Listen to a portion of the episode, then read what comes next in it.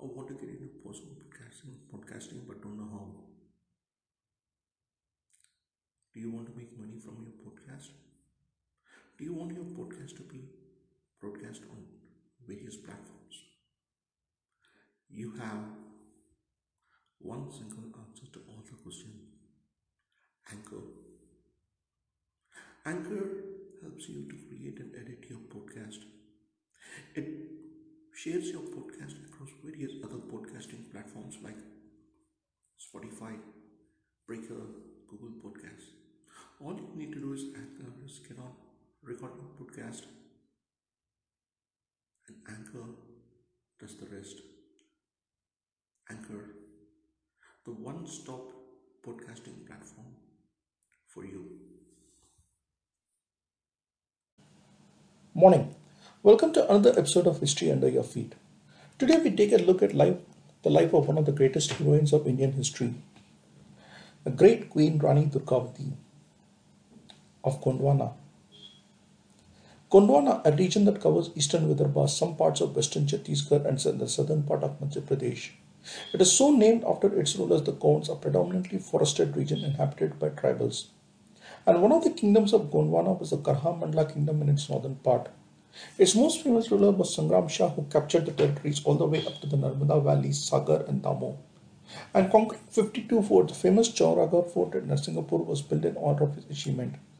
And the lady who would make his legacy even more distinguished was his daughter-in-law Rani Durgavati, married to his son Sangram Shah.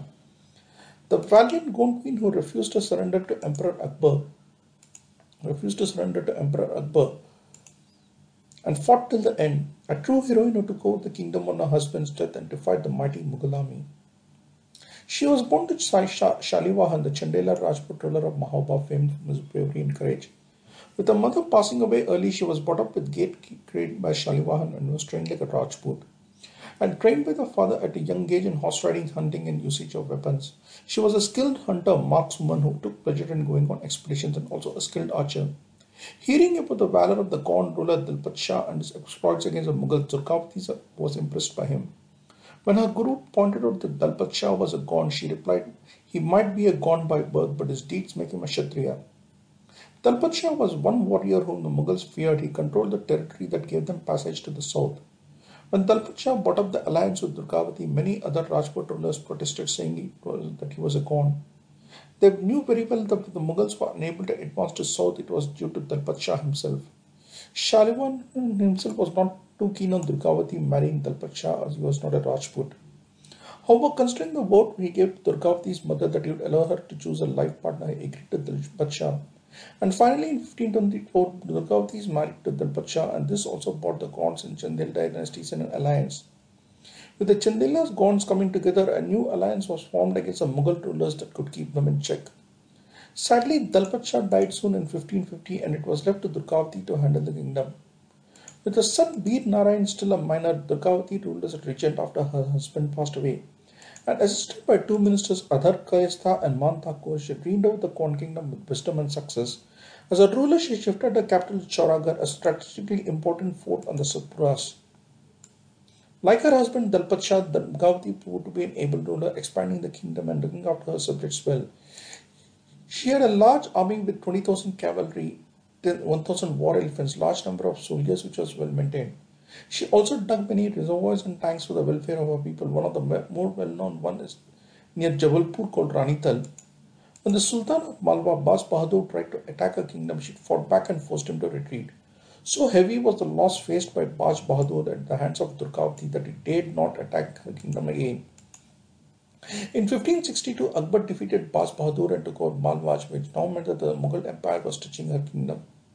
Lured by the prosperity of Gondwana, Akbar's Subedar Abdul Majid Khan wanted to invade and occupy it along with Malwa, which had already fallen to the Mughals. Rewa too was captured and now only Gondwana was left. Though Diwan warned her against taking on the mighty Mughal army, Rani Durgavati said she would prefer death to surrender. She initially fought the Mughal army at Narai, flying by the Narmada and Gaur rivers and hilly ranges. Though the Mughal army was superior to Durgavati, she led the defense and fought back freely. Her fierce counter assault on the Mughal army chased them out of the valley and she was successful initially. Her success, Durgavati wanted to attack the Mughal army in the night, but the suggestion was not accepted by her lieutenants. And this meant she had to face the Mughal army in open combat, which would be fatal to her. Durgavati, however, refused to surrender and with her son Veer Narayan counterattacked the Mughal forces strongly, riding on an elephant Sarman. Veer Narayan himself led a fierce attack on the Mughals, making them retreat thrice before he was wounded badly. Hit by arrows bleeding, she realized that defeat was imminent against the Mughals. Disregarding her Mahout's advice to flee from the battlefield, she stabbed herself with a dagger, preferring death to surrender, and thus ended the life of a truly brave and remarkable lady. Durgavati was also a patron of learning, respected scholars, encouraged building of temples, and truly a great ruler. She was not just a brave warrior but an able administrator too who built lakes and reservoirs for the benefit of her subjects. She passed away physically, but her name lives on, especially in Jabalpur, where the university is named after her. She was a benevolent ruler, a caring mother, and a fierce warrior who refused to surrender. A woman who was fiercely independent, be it in choosing her life partner or refusing to surrender to the Mughals. On this date, when she made the supreme sacrifice, again fighting for the cause of freedom, Naman to Rani Durgavati,